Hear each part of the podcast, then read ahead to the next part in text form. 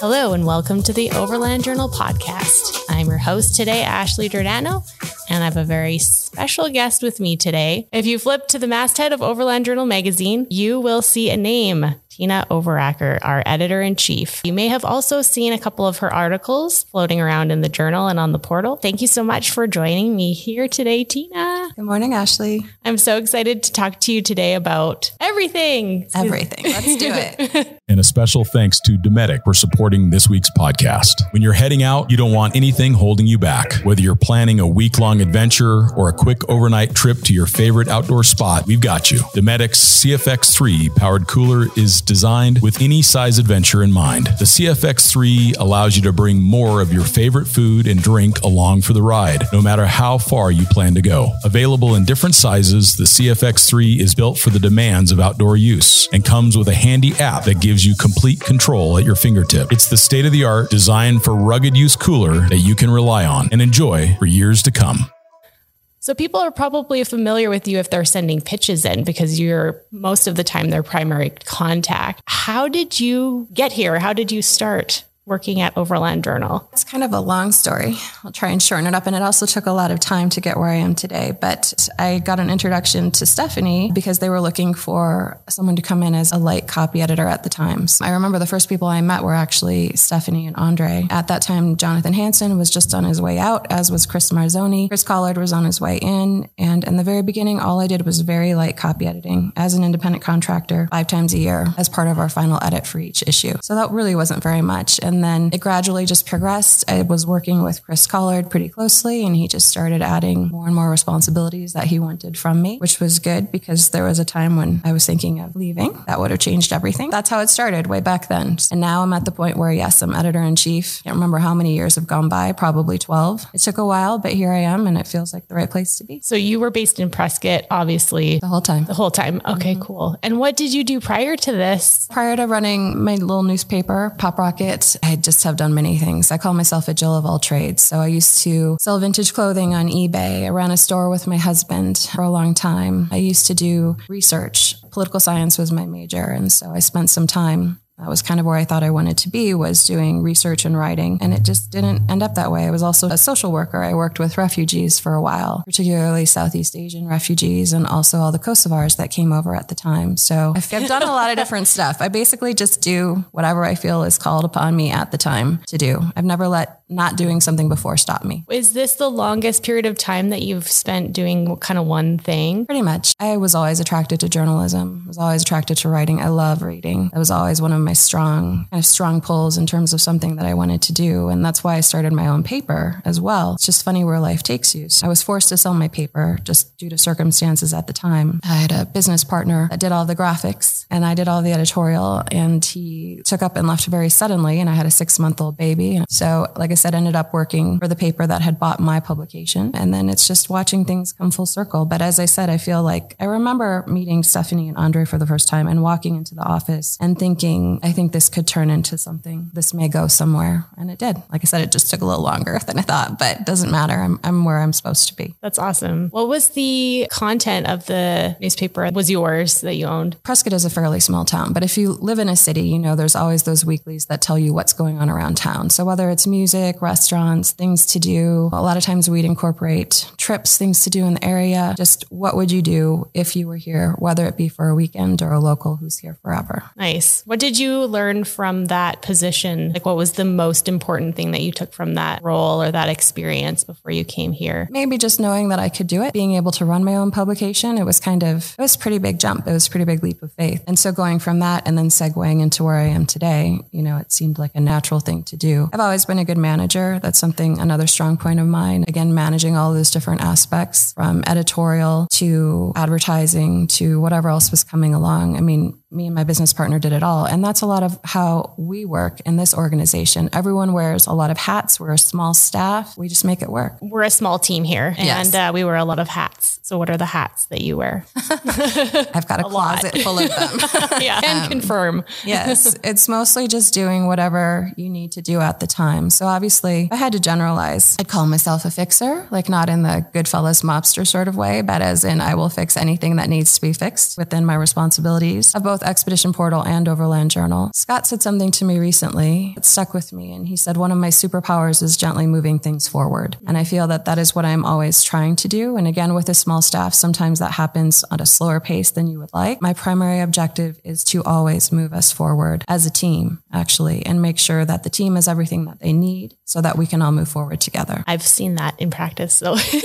that's fun to hear too. And I think he has a good way of explaining or describing that, moving things forward. How have you seen Overland Journal and Expedition Portal change because you've been here for over a decade? And I'm sure that you've seen a lot of changes happening along the way. Well, it's funny because I say we have a small staff now, but we had an even smaller staff, say five years ago, right? So Chris Cordes, of course, did Portal. We had a managing editor, Sarah Ram. Obviously, we've had Chris Collard as editor in chief before, but I feel like we moved from a team of probably like three to five core people, and maybe we're now at like five to eight core people. That has been a change. And with that has come growth, which is really exciting. You know, now that we even have podcasts, that's a huge thing, right? And it's fantastic. You know, we've got the video support right now that we never had before. There's more and more people contributing to our magazine, more growth in general. And as everyone knows, the industry is exploding in the last couple of years, which is great. It gives us more resources to work with as well so that we can keep growing. I just see a land of opportunity on all fronts. That's great. Yeah, it's at a time too where I think that I've heard this quote like, "Oh, print is dead," but I it doesn't feel that way at all for Overland Journal. It feels like things continue to grow, which is great. It's true. I mean, print is largely dying. And I always feel fortunate that we have a print magazine that does so well. And I feel like it's sort of in a, a space of its own. You know, it's almost more like a coffee table book. And we've got all of these components that make it wonderful. You know, design, the design element is so strong. It's not a magazine that you want to throw away. You want it on your coffee table. You want to look at it. You know, our editorial component also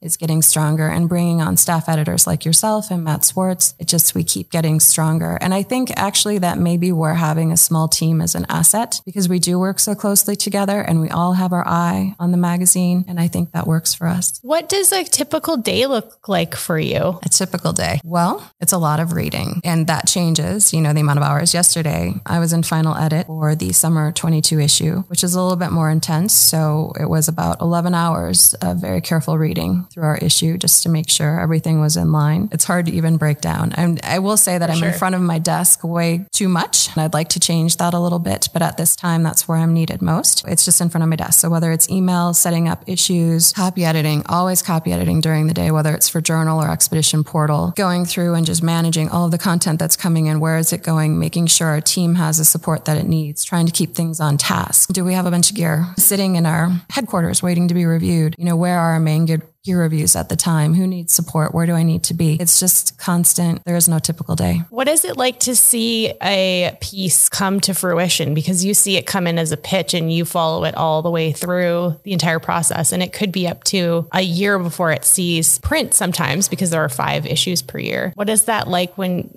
you see that final product? Uh, it's very rewarding, um, and also it can it can change. You know, with that amount of time that goes by, it's almost like you're revisiting a piece again for the first time. By the time it comes through to the edit of the specific issue that we're working on, you know, some pieces come in cleaner than others. Some pieces require quite a bit of work, and that's actually where I get a lot of satisfaction because I'm trying to make the piece be its best, and I'm trying to help the writer be their best. And so a lot of times there's a lot of back and forth to see something come in one way, to see a writer work on it, see the team work on it, and see the final product. And to see that whole transition is very fun. And maybe it's a little bit different than it was when it came in with a different focus. But again, it's making it the best that it can be, making the writer the best that they can be. And I get a lot of satisfaction from that. Yeah, the storytelling aspect of that is really interesting. I know because we've been working together on copy editing for a little while now and to see the writer's voice come through with that clarity just by making a few changes or, you know, they go back and work on it a little bit is, is pretty cool to see the final product come through. And there are a few things that I always tell writers, and one of them is, is usually less is more. People can sometimes have a tendency to get wrapped up in what we call like the travel log aspect. I went here, I went there, I did this, I did that. And that's not so much what we're looking for. We're looking for the heart of a story. And it can be one thing that happened on your journey, or it can be several. But really, it's putting the reader into your space. What did you experience, right? And so it really is. Sometimes I equate it to telling a story around a campfire because it changes every time, right? There are different nuances you might pick up on that you didn't the first time. But what do you want to say happened to you? What do you want to say about your journey? And it's conveying that and also bringing that emotional aspect to the story so that you're not just reading a journal entry, right? Or a diary entry. It puts the reader there. Okay. What is the perfect pitch? The perfect pitch is one that is complete, one that has all of the components that we ask for in the way that we ask for it. And what that does is it saves a lot of back and forth between me and the author. It also saves time and energy and work both for the author and for me. Again, as I kind of mentioned before, it's it's bringing the reader, a potential reader, into your story, into your experience, paying attention to not having that play-by-play aspect. That's very important. A lot of times people ask me, what's a region that hasn't been covered or, you know, where should I go? And that is important. You know, there are places that I feel like we've covered heavily, maybe too heavily, like Baja, for example. But what I always tell writers is if you can tell me something different about that place, if you can tell me something that no one has presented before, in the journal, will still consider it. In fact, they'll probably likely take it because it's a different perspective on something. It's still bringing something new. Anytime someone or a piece of writing brings something new, I don't care what it's about. I feel like it's valid. Yeah, that's a really good point. And when we're in editorial meetings, you know, something little like a photo link not working, like if we can't get access to the photos, then it's hard to know whether it's going to be, it's going to fly or not, you know? And those are things that I still do by accident, by the way. Well, and the so. thing to remember too is the photography is just as important as the writing. And that's what breaks my heart is if I have a fantastic piece of writing, and this happens more often than you might think, that there aren't the photos to support it. And then I can't do anything with it. And I understand, you know, photo is photography is not necessarily my strong point either. So sometimes writers have to really work on getting their photos up to where they need to be, or maybe they end up working with other people to get the photos that they need. But people don't always understand that. You know, they'll send me a fantastic story, and it is a fantastic story,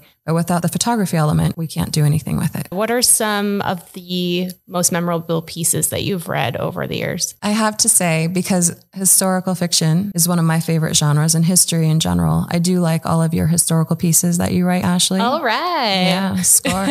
and then it's funny too, because when I think of stories, I'm also thinking of ones that are coming up. Sometimes right. it's hard to distinguish. So I need to be careful I don't give any um, you know, anything away. Anything away. Top secret.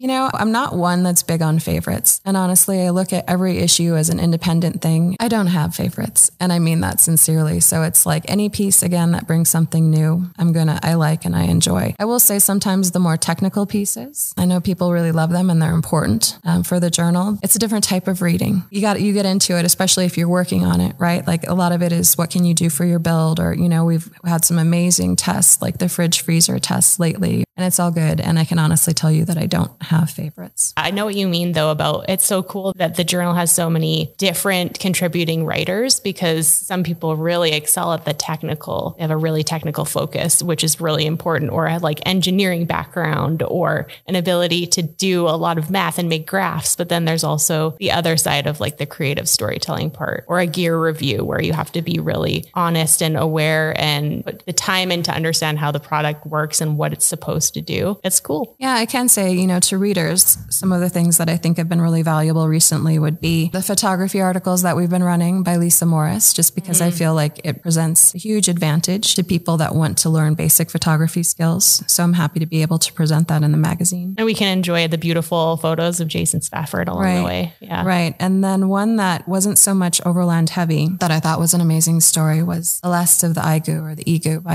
Antonia Bolingbroke Kent, which was just such a complete immersion in that culture and just her, you know, going solo on her own. I mean, she did have a guide, you know, but still she was out there on her own, just on the motorbikes. And what they encountered was just fantastic and amazing. And it really brought home to me, at least my definition of travel, which is getting completely out there, immersing yourself 100% in local culture and going where no one has gone before. Dun, dun, dun.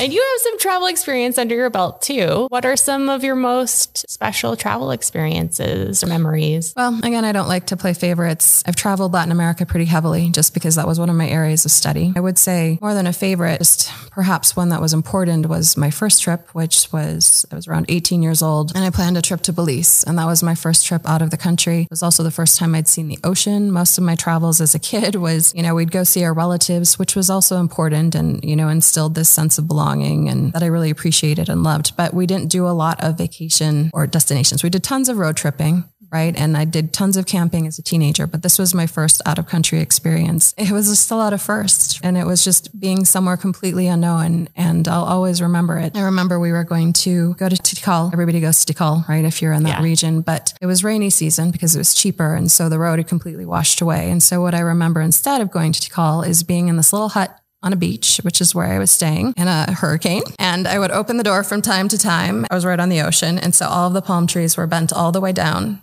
to the beach level, oh, right? Oh, wow. And then I'd shut the door and then I'd check like a couple hours later and all the palm trees were still. So it was like we just, we, we hung out in this hut for a day or two until the hurricane went away. And then just everything else. It was like the food and, you know, finding the guide to take us to the, you know, Lamanai, the ruins in the middle of nowhere and snorkeling for the first time and seeing a shark for the first time. And there were just a lot of firsts. And so will always stick with me. But what I realized then, if I didn't know it already, is I love planning. And so planning trips and, yeah. you know, just the way to make it work. So I felt like it was important. And then a recent trip that I really enjoyed was um, I took my son, who was eight at the time, a few years ago to London. And that was really fun because it was experiencing everything through the eyes of a child. And I really loved that. And we just ran around like I, I was a kid too. You know, we were just running all over the place and just hitting as many cultural things as we could, museums and just hopping on the train and going out to castles. And it was really, really fun. So I enjoyed that as well. How has traveling changed? Changed for you since you've had your son? It sounds like you've been able to see travel through his eyes, but are there any other, do you do different trips or how has it changed? He's a traveler. And if circumstances had been different in the last few years, we would have been globetrotting all over the place. You know, as it has been, we go to Mexico pretty often. We're fortunate to be close to it. It's only about five hours away. And so we're often in Mexico. And also just we do a lot of cities. We'll go check out cities just because again, we live in a small town and I feel like that's an important aspect to introduce to him. But we just have fun no matter where we go. How old is he? He just turned 12. What does he love most about traveling? Just again, something new, experiencing yeah. something new, something that he hasn't before. And we just did a quick little trip this last weekend. And whether it's a restaurant or a neighborhood, what's what we like to do is just find different neighborhoods to stay in and then we completely immerse ourselves in them, whatever it has to offer. We did an escape room just for fun. It doesn't matter. It's just doing something that's out of your element, out of your norm. What inspires you about travel? Again, just the new experiences. And that's why, you know, if someone were to say, Do you have a favorite trip? I would say no, because my favorite trip is the one that I'm on because of what I'm experiencing and because of what I'm doing. Mm-hmm. And it's funny, I was thinking about it this morning. I wasn't sure what we were going to talk about, but you know, I read so much. I love reading. And what I've noticed though is when I do have time off, all the books stay at home, unless I'm on a plane. I'll read then. But the difference is, is I'm out there living instead of you know, reading my books and finding out what I can do or, you know, planning something. It's just they all work stops, reading stops, life starts. I love that. I can really relate to that. I feel like if you're not in that travel period, you're like reading about other people traveling and getting ideas and thinking of new places that you've never even thought of. That can be really inspiring. What's your favorite book? But you don't have favorites. So this probably won't work. I don't have favorites. So my favorite is whichever one I'm reading. Because I'll tell you if I don't like a book, I stop reading it within a couple of pages. And I found that even when I make that kind of assessment and I pick it up if, you know, a few days later, it never I make that decision and it, it never improves. And so right now I'm reading a book called Cloud Cuckoo Land, which I wouldn't say that I love, love, love, but it's interesting enough for me to keep reading. It's not my favorite, but it's a good book. And then it's interesting too, like there are books that I've introduced to my son that I thought might be favorites, but I've come to realize this too. Like, you know, whenever you're reading a book, part of what makes you like it is probably the situation that you're in at the time or what your life experience is at the time. And so I'm reading The Night Circus to him right now, which I loved when I read it. I don't love it right now. you know, like uh, there are certain genres that I love. I love magic. I love historical fiction in particular, but no, no favorites. I would say I do remember when my son's first book, and that is probably if I had to say a favorite, that is what it would be. I think it was The Carrot Seed or one of those kids' books, right? But I remember he was less than two and he was reading it and he was excited because he could do it and I can still hear his voice. And that was exciting to me. You know, was just seeing him enjoy reading as much as I do. And just, I mean, reading opens your life. Absolutely. In the historical fiction nonfiction genre, are there any books you can think of that aren't your favorite, but maybe they like hooked you in right away and you didn't kind of. So it's funny because the way my brain works, I feel like my brain is kind of full. So I don't hold on to things like Yeah. titles, right? Sure. But I can tell you, like, there was one on Catherine the Great that I read that I thought was fantastic. I think the other thing too is that books are so different. I also have a hard time figuring out like what is my favorite book because I just I don't have one, but I think you take little pieces of each one with you. Always things that that you do pick up on, you know, that resonate with you or that are important to you. So again, I don't care. Like this book that I'm reading right now, I don't love, but there are things that I appreciate it. You know, it's it's taking it's complex. It's taking all of these different characters and stories and interweaving them together. And there's a little bit of it's not really history, you know, it's like Constantinople, but not really. but it's like you still have these little elements or kernels of of truth actually, you know, and and I love that. So again, I agree with you. You can always take something from a book. Yeah, and you can learn so much about writing by reading. Yes. And that's often when I make that assessment in those first couple of pages of when I'm going to keep reading a book or not. That is what's happening. So for example, if I see a, I start out, you know, two or three pages and it's just, it's just words, words, words, words, right? And it's not, there's no hook, there's no pulling me in. There's maybe a lot of descriptions, but without anything concrete behind them, I'll stop. Yeah, there's something about a good book. There, you can't necessarily put your finger on it, but you must have a really long Goodreads list. No list, no list on the reads. Well, and it's funny too, because you know what I would consider a bad book wouldn't be a bad book to someone else. You know, it's very subjective, just like every, you know, everything else. And so, so much of it has to do with where you are in your life story and what's going on and, you know, what makes it resonate with you. So I don't think no bad books. No right? bad books. I like that.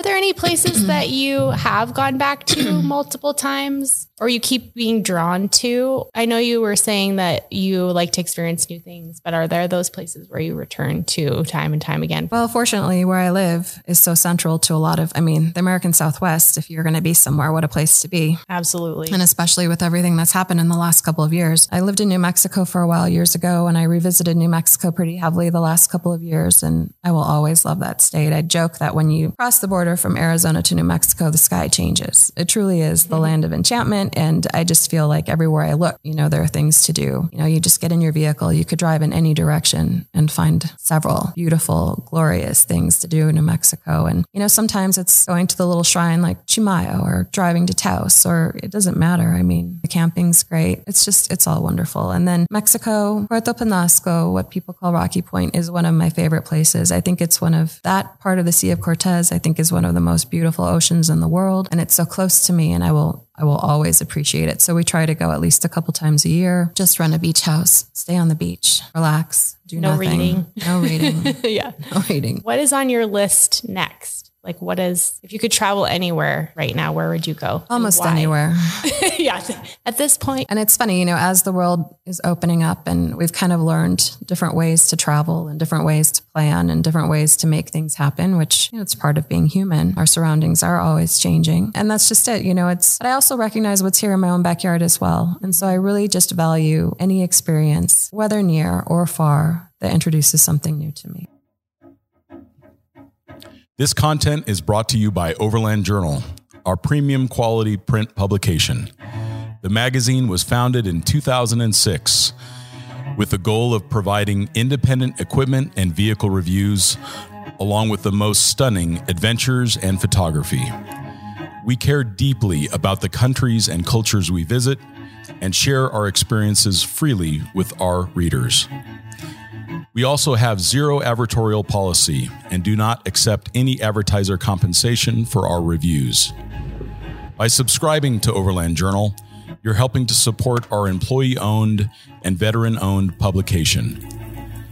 Your support also provides resources and funding for content like you are watching or listening to right now. You can subscribe directly on our website at overlandjournal.com. how has your role at Overland Journal changed you? What is the most profound thing that you've learned from your time here? That's an interesting question. I've always worked remotely, so sometimes I feel not not apart from the team. But I mean, a lot of us work remotely. I mean, Ashley, you're only here for a week, right? Matt, you know, he comes and goes as well. We've got a couple core staff members that are here most of the time. I guess maybe learning to work with people from a distance. I feel like that was maybe something new and valuable. And it didn't just start with the pandemic, it was before. So it's a different way of working together, but again, has its own strengths that it brings to the organization. So I feel like that was valuable. Yeah. I think communication is key and any meetings that we have on a regular basis seem to be really helpful. And also just seeing people's faces, I think is really good consistently when you're all over the US and Canada and all over the place. So. Yeah. And, you know, I know I'm guilty of relying on email too much, perhaps. I think an in-person conversation is is better. I don't always have the time to do so, but that's something that I'm trying to change is having more in-person conversations, not necessarily Zoom meetings, but at least a phone call just to have that personal connection mm-hmm. because things also get lost in translation and email, whoever you're communicating with probably on both sides. So I like the in-person connection too. And I think as the world changes and as we all began zooming and I think it's important to hold on to those personal connections whenever we can take them. Absolutely.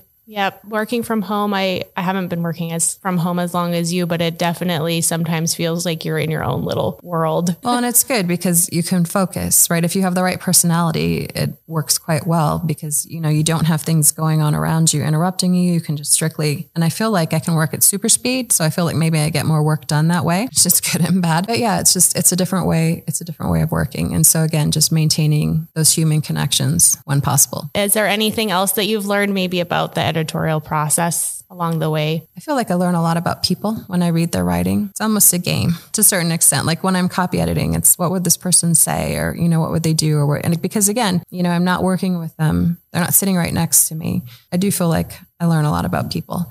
And that is kind of fun. You know, with copy editing, with all the fact checking, you're learning something every day.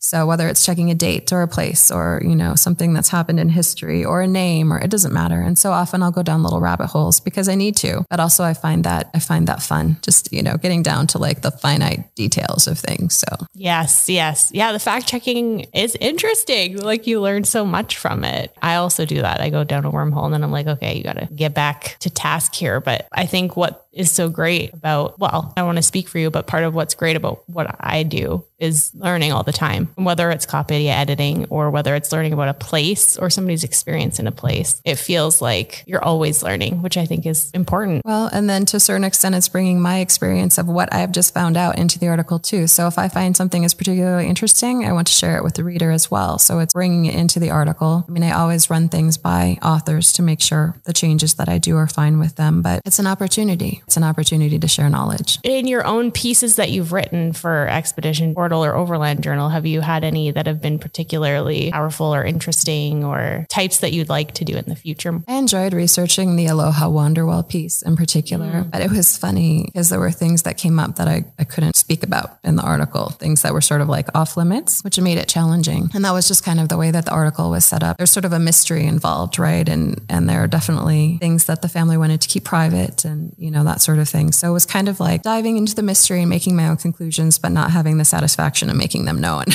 but still yeah. interesting nonetheless, you know, what, what I was able to present. And she was a fascinating person. So I found that particularly fun. I guess you had to contact her family regarding photos or mm-hmm. history or her story. How do you approach somebody like that? Do you just fire off an email or what is your process when you're doing like research for those kind of historical pieces? You know, I'm trying to remember how that one came about. And I feel like maybe the family reached out to us actually as I'm thinking about it. Oh, wow. So that one was a little bit easier. But again, it was kind of presenting the story in a factual manner, mm-hmm. you know, mm-hmm. but in also in a way that pleased everyone. You mentioned the campfire story as a way to bring readers in and be interested in what you have to say. What are some really specific things that go into a campfire story that make a piece great? I guess why I make that campfire reference is it's more conversational. The telling of a story versus the writing of the story, which can sometimes they are one and the same. There's a method to it, right? So that's how you eliminate the play by play. I did this, I did that. Again, brings the reader more into your experience. And so how do you tell your story? You focus on what's important to you, focus on what's important, I think, to the, the region that you are, to the people that you are. I mean, our voice has power. And I feel like whenever we go somewhere, I mean, we talk about this in the magazine pretty frequently. You need to be responsible. You need to be a steward. You need to be recognizing that you are a visitor in a place. It's not just about your experience in a way. Mm-hmm. It's about the experience that you're bringing, both to the people around you while you're visiting and the cultures, but also to the reader. So I feel like it's an opportunity to present things and to do things in a way that can actually facilitate change. How do we experience something? What do we bring to that experience? I think those are both two very important components. Mm-hmm. And also feeling something, like when you're reading something as a reader mm-hmm. or an editor, it's important to, I think you want to feel something when you're reading. Well, right. Especially if you're not there, right?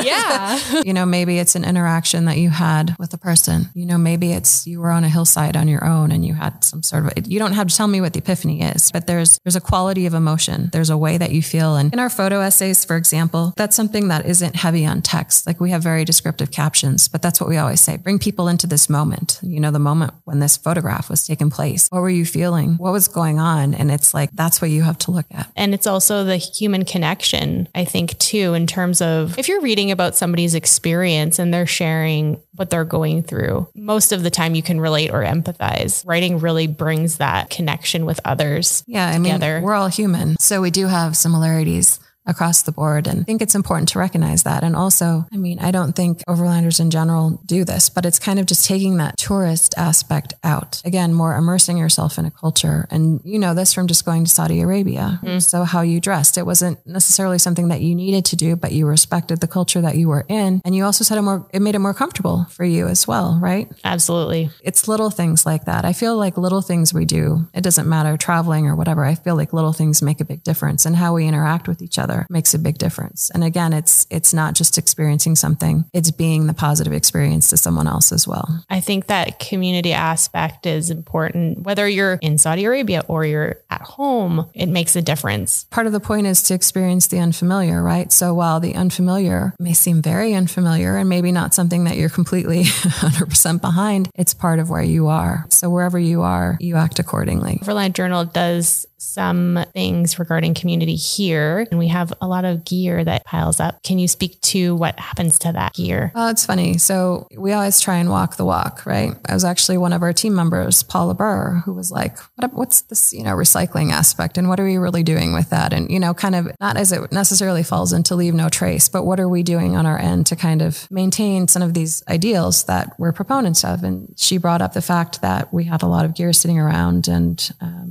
wasn't even just gear Paula was all over it. She was like, what are we doing with our paper products? You know, what are yes. we doing with, you know, so it's just making sure that, again, we were walking the walk. But she and I kind of got together. She had a friend that uh, works at a local high school. Coincidentally, they needed some camping gear. And so it was, we kind of vetted a few organizations locally to decide where was the best home for our gear. The other one that we chose was another organization called CCJ, which helps uh, the homeless population in our area. Again, vetted them a little bit just to find out what goes where in terms of money and profits it's a difference where look at a rooftop tent, you know, a rooftop tent could actually be someone's home if it ends up in the right place. It's surprising what one conversation or one action can do. And I think sometimes we feel when there are big things going on in the world, it feels like it's hopeless. But if you can even make like that one little change or step, it actually feels pretty powerful. How did you meet Scott Brady? You said that you kind of came into OJ through Stephanie and Andre, which well, yeah. So curious. what's funny is, like I said, I can even remember. I remember walking in the door to the office and where Andre was sitting and where Stephanie was was sitting. And Stephanie at the time did a lot of management of the organization. But honestly, even after I met them that first time, most of my in person person connection would have been with Chris Collard,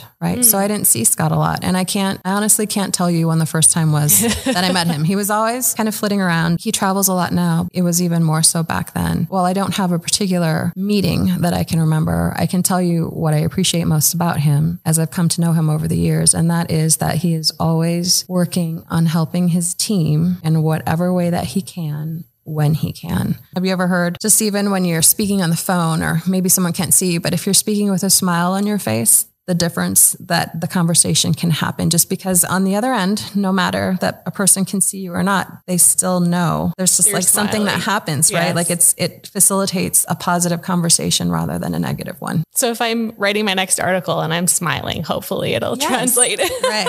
Cool. Well thank you so much Tena for coming on the overland journal podcast. It's been an absolute pleasure speaking with you and i think it's been really probably helpful for people to know who you are more than just a name and a masthead and what you look for. And there's a person behind all this magazine and portal, a little like wizard that's doing all the things and making things happen, moving things forward. So we're really grateful for you and for everything that you do. Well, thank you. And the one thing that I'd like to say to any aspiring writers out there is if you do want to submit a pitch to us, you can go to our website and um, you can find it quite easily, or you can even just Google Overland Journal Write for Us and the form will come up. Um, and if you have any questions, you can reach out to me. My door is always open. Sometimes it takes a couple of days, just depending on where I am at with my work schedule, but you're always free to ask questions. And I hope that you send in your content to us because we'd love to see it. Well, thank you everybody for tuning in today.